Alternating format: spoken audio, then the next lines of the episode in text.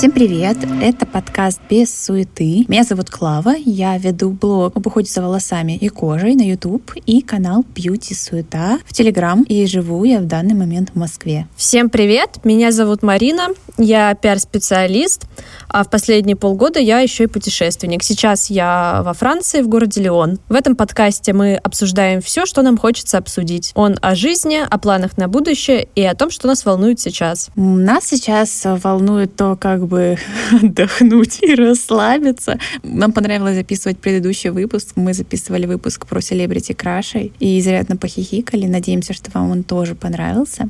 И мы решили сегодня сыграть в игру. М-м-м, экспромт выпуск. Мы будем играть в игру. Мы практически не готовились к этому подкасту вообще. Будут супер искренние, честные ответы. Мы будем играть в игру от Пурпур. Пурпур — это наш бренд-друг, хотя это не реклама, просто много их игр нам захотелось хотелось поиграть в них. В них можно играть со своими партнерами, с друзьями, с семьей. У них даже сейчас вышла игра про семью. Суть в том, что это карточные игры с вопросами, и вы вытягиваете вопросы и на них отвечаете. Надеюсь, что будет интересно. Вообще, Пурпур — это бренд про коммуникацию, про близость, и у них есть несколько игр на разные запросы. Есть игра про секс, потом про отношения, есть игра на какую-то телесную близость, она так и называется «Ближе», и новая игра «Семья», которую мы еще не видели, правда. Но сегодня мы, мы подумали, что про секс это уже будет как-то чересчур для подкаста, поэтому... Хотя я, хотя я с подружками играла. Я тоже с подружкой играла, да, но до, этого, до того, чтобы публично это обсуждать, вот я пока не доросла. Я тоже не готова. Но игра отношения тоже, по-моему, имеет всякие горячие вопросики, поэтому Надеюсь, мы не захотим много вырезать. Там есть, тут есть категория отдельная «остыть». Например, я вот вижу карточку «Снимите друг с друга, друга одежду» рису, разрисуйте тела друг друга. Вы можете рисовать красками, помадой или растопленным шоколадом. Марина, Вау. будем разрисовывать друг друга. Я думаю, тут надо отложить эту колоду «остыть». Да, я думаю, если будут какие-то неподходящие карточки для, для игры на расстоянии, мы просто будем их скипать. Угу. Ну, а так-то вообще хотелось, конечно, раздеть друг друга. Просто потому, что мы на расстоянии, мы не можем это сделать. Это уже видео-подкаст.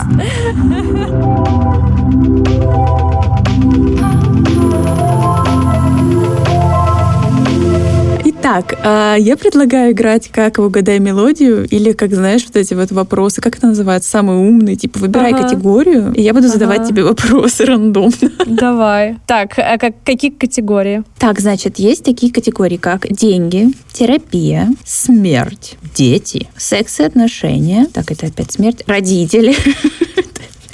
А, да и все вроде бы, да? Родители, конец. Давай начнем с категории деньги. Прости, пожалуйста, есть еще жизнь вместе. Окей. Ну, наверное, это для тех, кто в отношениях вопросы, но ладно. Ну да. Да, мы придумаем, как на них отвечать. Давай начнем с категории деньги. Мне почему-то кажется, что это самая лайтовая категория, хотя в России очень не принято вообще обсуждать тему денег, зарплаты, вот это все. Mm-hmm. Поэтому, может быть, там будут какие-то такие неоднозначные вопросы. Первый вопрос, на самом деле, очень лайтовый. Хочешь ли ты сделать перерыв в карьере? И если да, что бы ты хотела делать в это время? Мне кажется, я уже отчасти делаю перерыв в карьере, потому что я путешествую, и это то, чем я хотела заниматься долгое время. Я помню, когда я работала все время в офисе, мне попадались иногда какие-то тревел-блогеры, я такая думала, как вообще начать жить эту жизнь? Ну, а сейчас э, так сложилось само, что у меня появилась возможность путешествовать, и пока в мире такая нестабильная, неопределенная ситуация, что я даже не понимаю, где я хочу жить. Я пользуюсь этой возможностью, собственно, путешествовать и возможностью учиться. И вот эти две вещи... А, учиться я имею в виду чему-то новому. Я вот сейчас прохожу курс по психологии, как я уже рассказывала в предыдущих выпусках нашего подкаста. Так что да, mm-hmm. вот две вещи, учеба и путешествия. Я, если честно, хотела бы сделать перерыв не потому, что мне не нравится моя карьера или я хочу что-то менять, а потому что я хочу хочу немножко просто остановиться и подумать. И как-то, не знаю, я бы с кайфом взяла месяца два перерыва, чтобы просто, не знаю, ходить, обустраивать дом, гулять, э, ездить в лес. Вот мне кажется, что мне нужен именно, наверное, отдых больше, нежели прям перерыв в карьере. Какой-то такой вот, э, такой, такой подход мне нужен, мне кажется. Mm-hmm. Хороший ответ. Я, я очень, очень понимаю. Так, что, дальше идем? Какую категорию берем? Я чувствую себя, как будто я такая гадалка на Таро, сижу, мешаю эту колоду. Слышите? Я сейчас устрою АСМР. Ничего не, слышно. Я не, ну, может быть, в микрофоне будет слышно. А, ну, давай, давай и просто каждую категорию по очереди вытягивать. Давай. Какая? А, так, что там дальше? Жизнь, как там называется это? Жизнь пи. не знаю, это какая жизнь, тут нет жизнь, тут смерть. А, жизнь вместе. Жизнь вместе. Мне кажется, тут неподходящие вопросы сейчас будут. То давай попробуем. Ну почему? Смотри, как ты считаешь, в какой момент пора съезжаться? Сколько должно пройти времени? Нужно ли переезжать к одному из партнеров, либо же снимать новое общее жилье, ну или покупать? И что ты думаешь по поводу того, что мы не живем вместе? Так это уже не к нам относится. Короче, как ты думаешь, в какой момент пора съезжаться паре? Ну, я хорошо отношусь вообще к сожительству до брака. И мне кажется, что узнать человека в быту — это очень важно. Конечно, я не считаю обязательным проживать прям годы вместе. Очень классно, когда есть личное пространство, и вы все-таки не находитесь вместе 24 на 7. Но, ну, где-то, наверное, через полгода-год можно попробовать какое-то совместное проживание. Возможно, возможно, вскроются какие-то не очень приятные моменты, но это ваши отношения получат какое-то развитие. Что ты думаешь по поводу того, что мы с тобой не живем вместе? Был вопрос. Это очень а, грустно. Нет, был вопрос переезжать к одному партнеров или в новое А, о, вот поэтому вопрос у меня непопулярное мнение, потому что часто такая позиция, что нужно жить либо на территории мужчины, либо снимать какое-то общее жилье. Но у меня всегда так получалось, что у меня было жилье лучше, чем... Ну, то есть у меня было свое жилье, а у партнеров, с которыми я встречалась, было съемное. И поэтому как было бы странно мне переезжать из своего собственного жилья, которое классно еще обустроено, меня устраивает там все. Ну и, в общем, так получалось, что те небольшие моменты сожительства, которые у меня были, они проходили на моей территории. Если бы у меня была другая ситуация, то, возможно, у меня было бы другое мнение. Ну, у меня такое же мнение. Я согласна, что можно переезжать к партнеру, если у него там лучшие условия, если вы решили, что вам так комфортно. Но для меня принципиально важно, чтобы, чтобы во-первых, делились расходы пополам, и чтобы это не было такое, что, ну, не знаю, если бы у меня была своя квартира, как у тебя, и кто-то приехал, во-первых, кто-то может себя чувствовать неловко, типа не совсем себя дома. Если мы все-таки решили сожительствовать, то это наш общий дом. А, а во-вторых, бывает, что как будто не очень уважительно относятся к моему дому. Угу. Понимаешь, что? Мне не то, чтобы у меня был такой такой опыт. Я бомжулька, у меня нет своей квартиры, вот. Но никогда не было. Вот. И, но мне почему-то кажется, что я бы так себя чувствовала. Я предлагаю перейти к категории родители. Давай. Вспоминания из детства, когда ты гордилась своими родителями, а когда стеснялась. Я гордилась. Мне очень нравилось, когда папа приходил за мной в садик. Он очень еще так типа одевался классно. Он покупал... Э, ну, он много в командировке ездил в Европу, в Германию в частности. А и в Словакию такой. Привозил всякие модные шмотки себе. И он, в общем, как-то хорошо выглядел. Он любил одеваться. Вот, и сейчас любит. Вообще такие смешные фотографии папы в молодости. Он просто вообще супер стайлиш был. И мне так нравилось, что вот он приходит за мной в садик, и он такой, типа, как-то классно выглядит. Он еще такой высокий и все. И как-то я так была рада, и мне так нравилось, что это мой папа, он классный. А стеснялась, опять-таки, тоже с папой. Когда я ходила на балет, и у меня до вечера, до, ну, очень допоздна были занятия часто, и папа иногда приходил меня забирать после какого-нибудь там, да, там, ну, не корпоратива, а какой-то деловой встречи или что-то, и он мог быть выпивший. Он, конечно, не как-то там не бузил, ничего, но я знала, что, ой, он, он начинал, типа, какие-то там шуточки шуточки рассказывать. Ну что, короче, ну он такой другой, короче, был. И мне казалось, что все видят, что он пьяный. Хотя вообще нет, конечно, он был просто, ну, такой чуть-чуть веселее, чем обычно, что ли. Но мне казалось, что все знают, что он пьяный. И, в общем, мне, да, я стеснялась в эти моменты. Мне кажется, что алкоголь и родители — это какая-то детская травма, потому что у меня, на самом деле, очень похожий ответ будет на этот вопрос.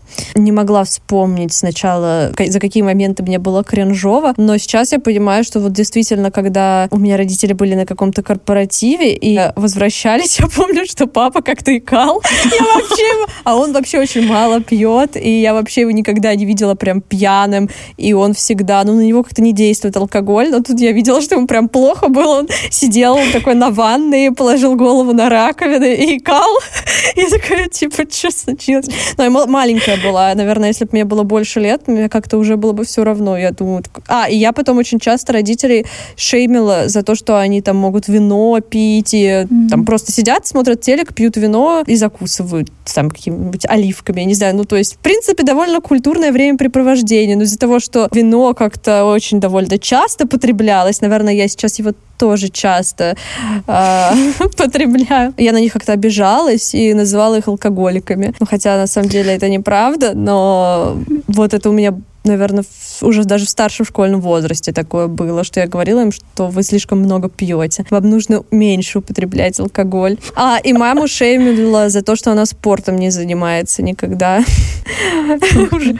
А, но я это делала не просто так, а потому что у меня, наверное, тоже детская травма. Я в детстве была полной. А папа у меня такой очень спортивный, бегает, футбол играет, и, ну, всегда таким был. И мама меня выгоняла с ним в детстве бегать. Типа, у меня было лет 6 6-7, и папа идет бегать, и она ему говорит, возьми Марину и бегайте вместе. И мне приходилось идти и бежать. И я с тех пор просто ненавижу бег, при том, что я обожаю весь остальной спорт. У меня, мне кажется, довольно хорошая склонность. Ну, у меня, в принципе, все получается, хорошая координация. Но бег я как вот тогда возненавидела, я его до сих пор ненавижу. И потом я поняла, что мама-то моя никогда в жизни спортом вообще не занималась. И я все время ее потом шеймила за ее попытки начать какую-то там ЛФК делать.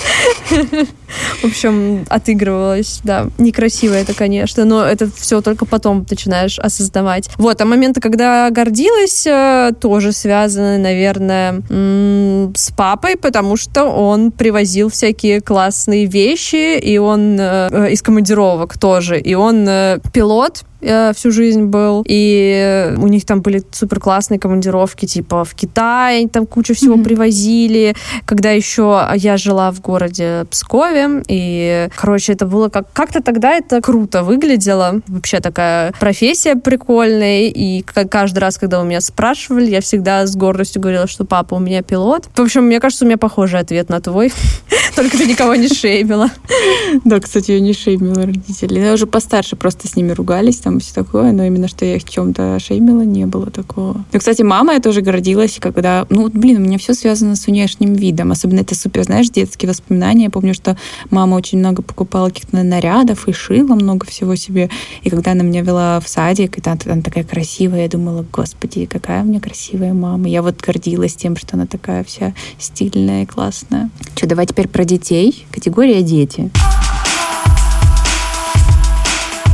Но она на самом деле связана, мне кажется, с предыдущим. Что значит быть хорошим отцом или хорошей матерью? Наверное, принимать своих детей и отпускать их, когда они повзрослели. А, сепарация — это важно. И с этим у всех проблемы, как у детей, так и у родителей. У меня будет, в общем, краткий ответ. Не буду распинаться. Думаю, что это понятно. Ну, да, мне, кажется, если... мне кажется, про сепарацию можно э, записывать отдельный выпуск. Давай так и сделаем. Угу. Мне кажется, да, вот быть хорошим отцом или матерью, это вот принимать, но принимать такое не совсем понятное слово. А, ну, хотя понятно. а, наверное, просто когда человек сам себя принимает, он лучше и принимает и другого. И в том числе с детьми. То есть, когда у тебя какая-то есть нарциссичная часть, и тебе кажется, что тебе надо быть идеальным, да, ты от ребенка такого ждешь, потому что тебе кажется, mm-hmm. что ребенок часть тебя. Но когда mm-hmm. ты принимаешь, что ребенок или родитель это не часть тебя, он может быть, ну, условно, каким-то нелепым, или у него может что-то не получиться, может что-то mm-hmm. получиться. Ну, то есть ты к этому начинаешь всему проще проще относиться, как будто не ждешь от него безупречности какой-то. Mm-hmm. Если вот у меня была с этим проблема, как будто во многом ждали родители какое-то, ну, во всем нужно быть идеальным. Ну, вот как-то так. Mm-hmm. То есть, если ты играешь в теннис, то ты должна побеждать на всех соревнованиях. То есть, ты не стараешься, ты должна стараться. А мне кажется, ну, то есть я не говорю, что мои родители плохие были, но вот каким бы хотела быть я родителем, я бы хотела просто, безусловно, любить ребенка и, не знаю, просто принимать его, все его аспекты какие-то, отражать его. Вот знаешь, мне очень нравится слово «отражать». Это не когда ты просто слепо, ты молодец, у тебя все получается, ты гениальный. Это какой-то не, тоже нездоровая тема. А честное отражение — это про то, что ты говоришь, что да, вот у тебя получается, вот это, давай, нужно сделать вот так, давай я тебе помогу. Ну, то есть не говорить ему, что он классно поет, если он не очень хорошо поет, но помогать ему в этом, если он хочет этого. Ну, то есть как-то быть честным, но в то же время, понимаешь, да, о чем да, Да, да, Отражение да. это про то, что ты как-то его честно отзеркаливаешь ребенка, показываешь ему, какой он. И не проецируешь на него свои собственные страхи и комплексы. Да, согласна. Next. Пошли, наверное, в смерть. Давай. Если бы можно было выбрать, как бы ты хотела умереть? О боже! Так. А, это... Я, я думала, там будут варианты ответов. Нет. Нет, ты можешь совершенно любую ситуацию спроецировать. Вау. Блин, точно безболезненно. Мне кажется, вот эта вся история, что умереть в старости во сне, мне кажется, супер классный вариант. Угу. Ну, типа, очень в глубокой старости, когда все... Я бы хотела умереть раньше своего партнера, с которым я надеюсь пожить. Ну, типа, вот с которым мы будем в старости, и вот мы будем счастливы, все зашибись. Угу. У нас какой-то там домик. А хотя, знаешь, еще клевый вариант. Это такой прикольный дом престарелых, где все там куча твоих друзьяшек. Вообще очень клево, мне кажется, такой организовать дом престарелых с друзьями, угу. и вы все вместе живете там.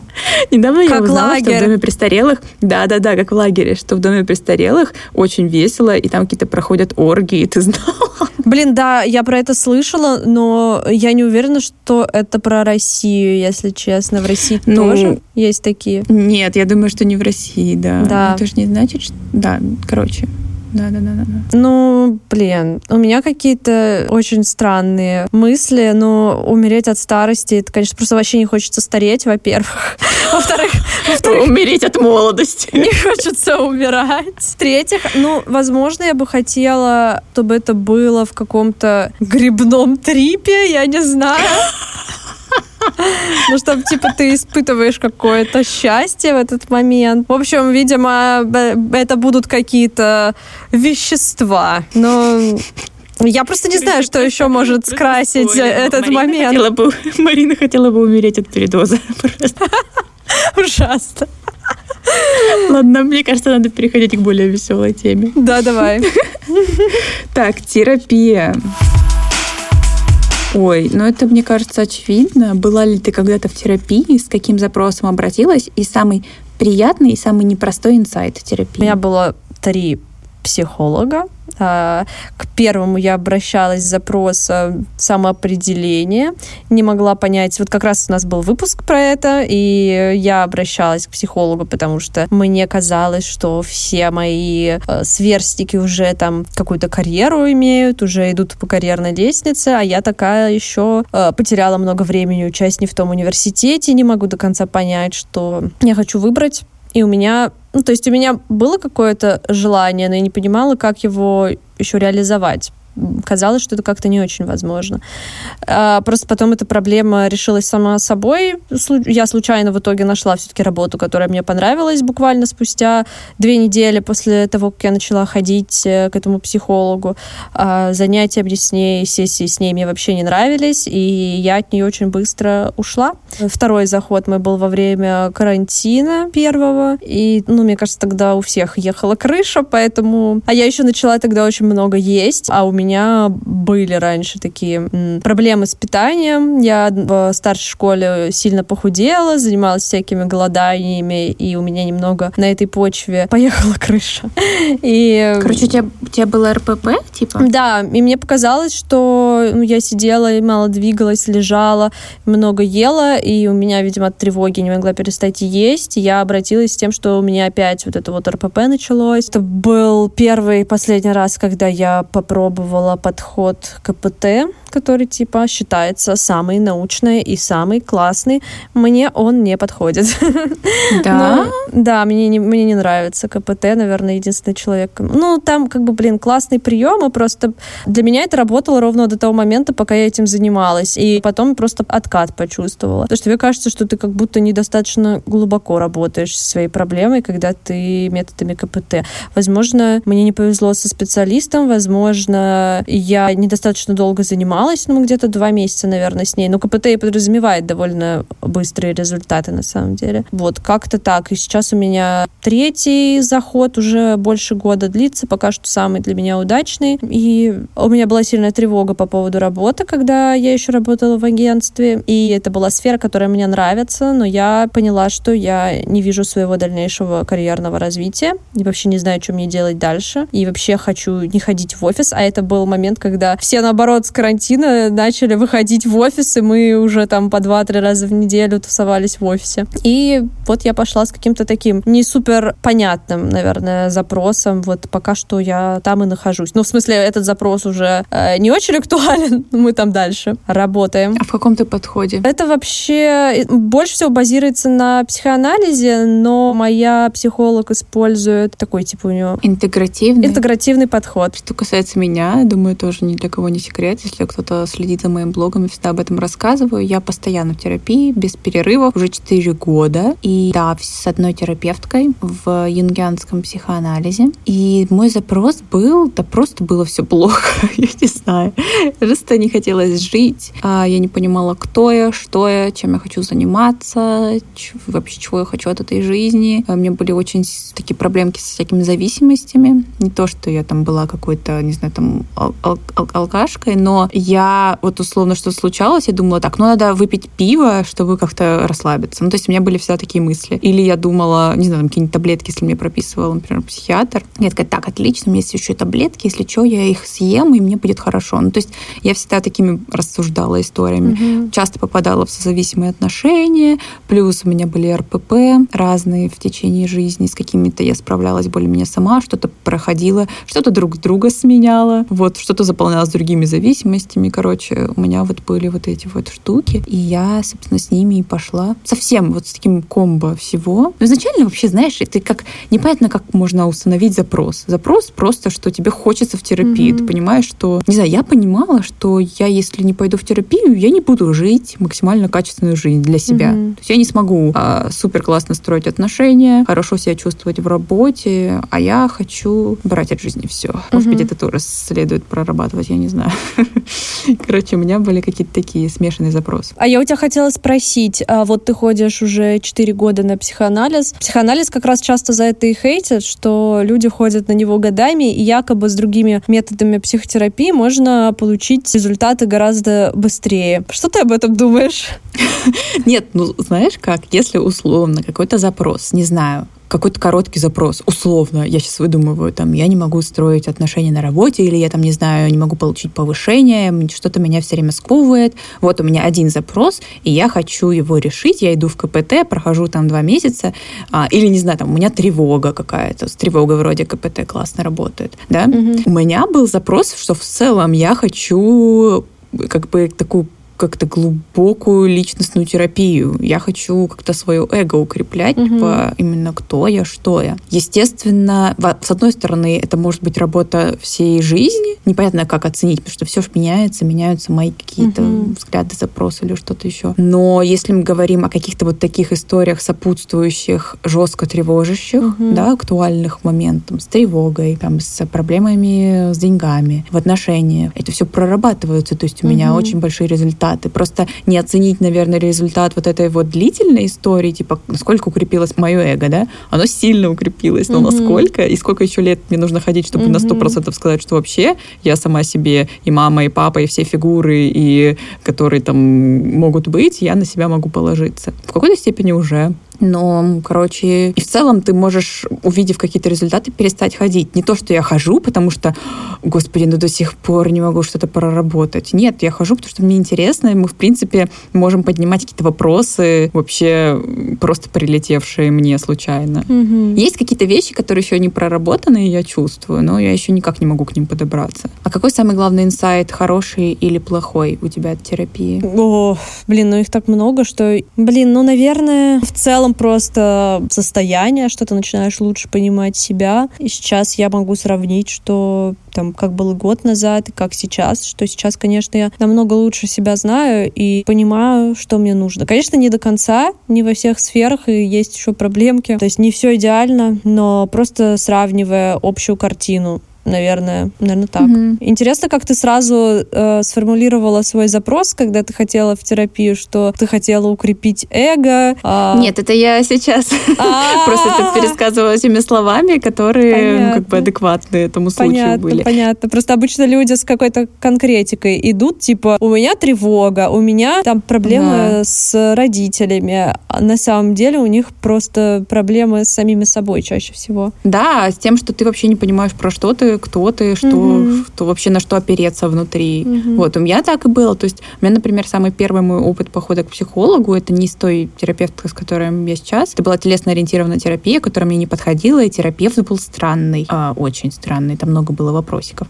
Но и суть в том, что она мне сказала, нарисуй э, свою семью. И что-то, блин, то ли надо было цветы, то ли деревья, по-моему, цветы. Угу. И я, короче, нарисовала цветы, и ни одного цветка не было стебля. И типа она мне говорит, тебе не кажется, кажется странно, что ни один цветок, ну, типа, все цветочки красивые, но они пипец летают все, типа. И это впервые я осознала, что я не могу ни на кого опереться в семье, не потому что они такие плохие, просто я не привыкла на них опираться, у них были какие-то свои штуки расшатанные, mm-hmm. там никто для меня не был этим столбом, этим стеблем. И также внутри же не на что опереться, и внутри ты ищешь вот эти какие-то механизмы и стратегии, которые тебе помогают опираться на что-то и вообще осознавать себя и свою личность. Вот, и, собственно, это и есть эго, ну, если очень тупо, да, и mm-hmm. грубо. Вот, как то, что это эго, я уже узнала узнала потом. Ну, типа, потом уже в терапии. Но изначально был такой запрос, что я вообще типа не понимаю, что происходит. Следующий вопрос. Как ты хочешь, вообще как в твоем представлении нужно делить с партнером расходы? Партнер, партнерка. Расходы на продукты, жилье, кафе, хобби, отдых, медицина, а, подписки, одежда, подарки и крупные покупки. В общем, ситуация такая. А, Клава уже ржет. А, э, я вообще не против разных моделей, и у меня у самой были разные модели деления бюджета. А, например, если... Ну, было такое, что там мы делим пополам... Э, ну, нет, продукты мы, кстати, не делили пополам, потому что вот э, мы с моим бывшим парнем жили у меня, и мы как раз договорились, что... Ну, он не платил там никакую мне, естественно, плату за жилье. Ну, как бы там за газ, за свет э, все равно же надо платить, но он покупал продукты. Когда мы куда-то идем, обычно он за нас платил, но какие-то покупки, я помню, что мы вместе покупали. В общем, как-то это было всегда очень естественно, не напряжно, и не было такого, что мы четко договорились, что вот мы всегда делим 50-50 когда мы ездили в путешествие, мы платили пополам всегда. Потом в других отношениях э, мой партнер гораздо больше меня зарабатывал, и ну, он просто все оплачивал. И если мы едем в путешествие, то все оплачивает он, это его инициатива. У нас, в принципе, даже какого-то разговора такого не было. Как бы я сама плачу за свои какие-то курсы, то, что мне надо с карты оплатить, я не прошу его за это мне mm-hmm. заплатить. Или там я иду сама в магазин, что-то себе покупаю, я это покупаю на свои свои деньги, то есть я не пишу ему со словами «кинь мне что-то там». На помадку. На помадку. На маникюр. Да, да. Но сейчас вот я путешествую и вместе со своим партнером, который, в принципе, платит за все, за наше жилье, за путешествие. Я со своей российской карты плачу за какие-то вещи, которые я в России оплачиваю. Их, на самом деле, довольно, как ни странно, много. Это всякие репетитор по английскому, курсы, mm. психолог, подарки. Там я еще, ну, на самом деле много всего. Если честно, я иногда удивляюсь, как можно тратить столько денег, не живя в России с российской карты, ну, при этом, при этом физически находясь в другой стране. И это пугает, потому что я в декабре приеду в Москву, и мне нужно будет как-то жить. Вот, так что я считаю, что как кому удобно, тут нет каких-то правил, нет каких-то mm-hmm. а, суждений. Единственное, наверное, что мне не нравится, когда происходит какое-то насилие, и там женщина просто вытягивает деньги. Но если никто не против... А, то есть то... это насилие над мужчиной, ты имеешь в виду? Да, да, такое насилие, да. Мне вот это не нравится. Ну, как бы такая позиция, что Слушай. тебе обязаны просто за все платить, там, вплоть до там, твоих каких-то, а, да, помад, носков. Никто ничего Слушай, не обязан. Ну, тут, ты знаешь, тут наоборот, я думала, насилие, знаешь, начинается когда, ну, как бы, опять-таки, каждый случай индивидуальный, но когда один партнер в полной зависимости угу. от другого, да, вот в полной, а, я не знаю, если честно, ни одну пару, в которой это было, ну, прям очень здорово. Ну, то есть все равно немножко угу. начинается вот эта какая-то штука, что кто-то чувствует себя должным, а кто-то угу. думает, что он все тут содержит, значит, ему должны. Ну, то есть угу. это не значит, что это могут быть самые прекрасные люди на свете, но как будто немножко в этой такой а, модели может эта роль становиться токсичной. Это, конечно, это не всегда происходит так, и если, например, ну, условно, это часто мужчина за все платит, а женщина как такой зависимой позиции, угу. но если у женщины нет какого-то своего дохода, ей там, условно, некуда уйти, часто она становится вот действительно в таком положении, что ей некуда деться больше. Угу. Таких очень много ситуаций и случаев, в том числе, почему я не хочу никогда, чтобы за меня платили. Например, я очень... Ну, это для меня важно. Опять-таки, я полностью вообще понимаю, что есть адекватные отношения, когда люди договариваются и все прекрасно себя чувствуют. Для меня не работает так, чтобы ну, меня полностью содержали или как-то так, потому что мне хочется полностью половину вносить в семейный бюджет, потому что я себя сама так комфортнее чувствую. Конец. Главное, чтобы всем было комфортно, да, я согласна. Да, Мне, например, да. в любой ситуации комфортно. Платят прекрасно, но не платят, я заплачу. Вот, это... Я всегда найду, куда деньги пристроить. Да, вот мне кажется, в подарках, окей, дарите мне много подарков и дорогих можно, я не буду себя чувствовать должной. Вообще никак. Да, я, я согласна. Расскажи о традициях в своей семье. Какую семейную традицию ты хочешь перенести в свою семью, а какую забыть? Забыть. У меня есть на самом деле несколько традиций. Я, я не думаю, что они именно нашей семьи традиции, но просто это классные штуки, которые мы всегда делали. А, и это очень мило всегда было. Например, есть два праздника супер не православных. это 11 Валентина и Хэллоуин. И мы почему-то всегда их отмечали в семье. Ну, то есть не то, что, конечно, это было отмечание как Новый год, угу. но всегда на 11 Валентина папа дарил маме розы, какие-то шоколадки мы ей покупали всегда, а потом как-то у нас такой был всегда ужин, плюс мы писали друг другу валентинки какие-то, там маленькие подарочки. Это, в общем, был такой красивый день всегда. Мы с мамой украшали комнату, где мы ужинали, какими-нибудь тоже сердечками. В общем, как-то это было приятно. Мне хочется вот в свою семью принести какие-то маленькие вот такие штуки, которые будут радовать. Они ни к чему сильно не обязывают. Это не какой-то накрыть стол на 50 человек, нарезать тазик оливье. Нет, это просто про какую-то маленькую радость. И на Хэллоуин мы всегда вырезали тыкву, тоже все вместе. Это тоже так прикольно, не знаю. Во-первых, это интересно а, творчески, типа придумать, какую вырезать. Во-вторых, такая-то командная работа. И договориться, и вместе время провести. В общем, мне очень нравилось делать тыкву. Я сейчас тоже стараюсь каждую Хэллоуин тоже это делать. Это очень прикольная традиция. Уже в какой-то степени ее привношу в свои отношения и надеюсь, что дальше каких-то своих детей потенциальных будущих тоже буду к этому привлекать. А, у меня такая, я бы сказала, смешно, нетрадиционная, нетрадиционная семья. семья. родитель один, родитель два.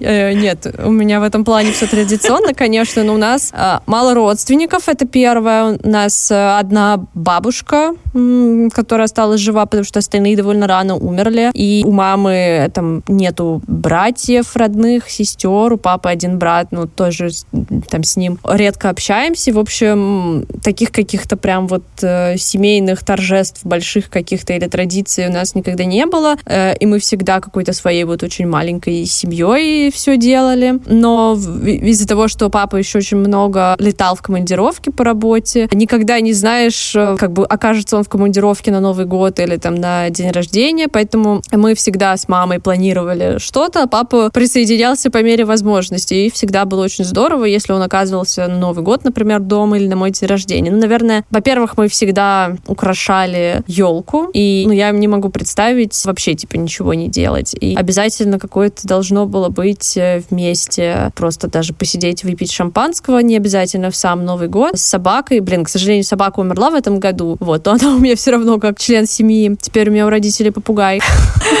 Новый член семьи. Да. Но, наверное, для меня самая главная традиция была, это когда мы собирались на мой день рождения. И мама всегда, просто каждый год, э, мне кажется, с первого года моей жизни пекла один и тот же торт, продолжает его печь каждый год по моему заказу. И мы э, тоже собираемся, и я задуваю свечи до сих пор в свои преклонные годы. Я шучу, конечно. Вот, и мне всегда дарят подарки. Я просто знаю, что многим во взрослом возрасте уже родители не дарят подарки, мне все равно дарят. А, я очень этому рада. Я люблю подарки. Вот. Ну и, короче, вот это, наверное, самое главное, это вообще вот этот торт и задувание свечей. Потому что он каждый год один и тот же, и это просто мой самый любимый торт по такому... Это как медовик, но не медовик. В общем, фирменный медовик моей мамы. А. Вот, наверное, такая традиция. О, это очень мило. Мне кажется, мы можем на этих няшных нотах закончить сегодняшний выпуск. Да, да давай заканчивать. И спасибо, что слушали. Да. Подписывайтесь на подкаст, подписывайтесь на телеграм-канал Beauty Суета. Ссылки в описании. Ставьте лайки, оценки подкасту, пишите отзывы. Да, я хотела еще сказать, что надеюсь, что этот выпуск был очень теплым и приятным. Мы какие-то выпуски более серьезными делаем, какие-то излишне тупыми, как прошлые. А этот, мне кажется, был самый душевный и без суеты, действительно. А предлагаем вам, может быть, подумать насчет этих вопросов, э, поразмышлять, задать их своим близким, друзьям, в общем, кому вам хочется их задать. Вот. И увидимся, услышимся в следующем выпуске. Всем пока. Да, всем пока.